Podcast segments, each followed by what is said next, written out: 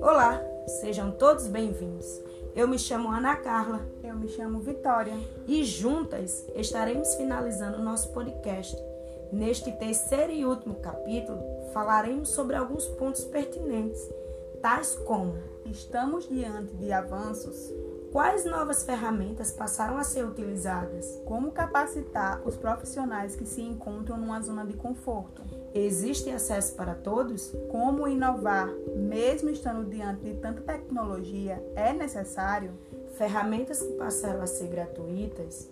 Diante de toda essa realidade em nosso contexto atual, percebemos prováveis avanços que talvez estavam previstos para 5 ou 10 anos à frente no meio tecnológico. Sendo visto esse fato como um ponto positivo, proporcionando por essa avassaladora pandemia que traz consigo tantas baixas em todos os âmbitos. Diante desses pontos, esse acontecimento que ainda persiste coloca na vida dos brasileiros e pessoas de todos os locais do mundo novos hábitos, sendo um desses o principal, o isolamento social que acaba afetando vários setores, como trabalhistas e educacionais, que passa a se preparar e inovar com a tecnologia que torna-se tão presente na realidade, principalmente escolar, virando uma ferramenta solucionadora.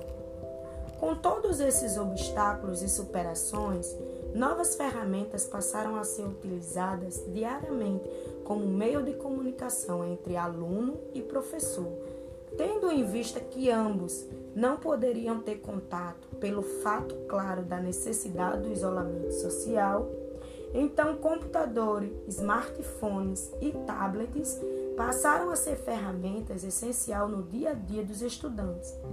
Tendo em vista a realidade brasileira nas escolas públicas, somente escolas particulares dos estados conseguiram optar pelas aulas remotas.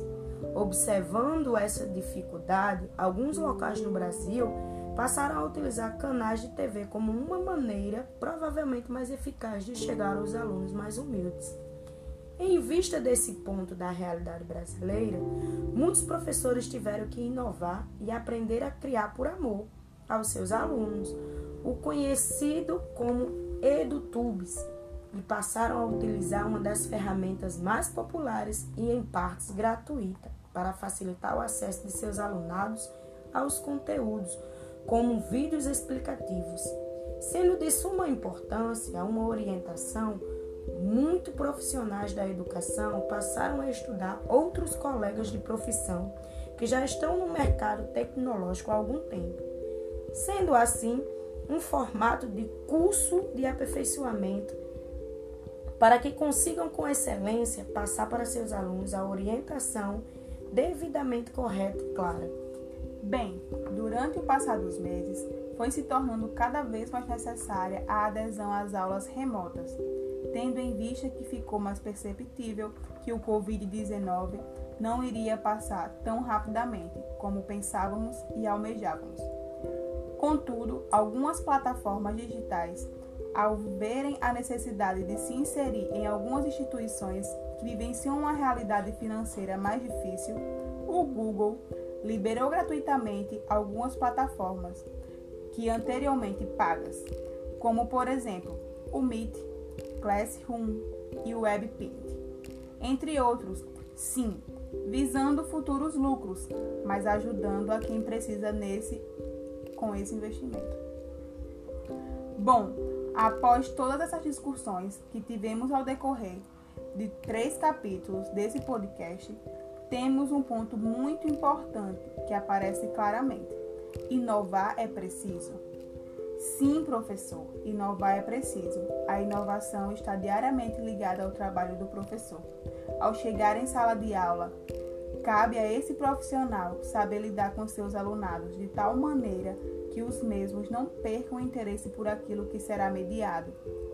No ensino digital, cabe a mesma questão, mas com um ponto de interrogação a mais. Inovar é preciso mesmo com tanta tecnologia? E respondo novamente, professor: sim. Inovar é preciso. Diante de tanta modernidade, é fácil a perda rápida e brusca de interesse. Mostre a seus alunos métodos novos, criativos. Observe o que faz falta a eles. Pergunte opiniões, entre outros fatores que você, como docente da educação infantil ao ensino superior, pode fazer pelo seu aluno. Lembre-se, inove sempre, presencialmente ou virtualmente.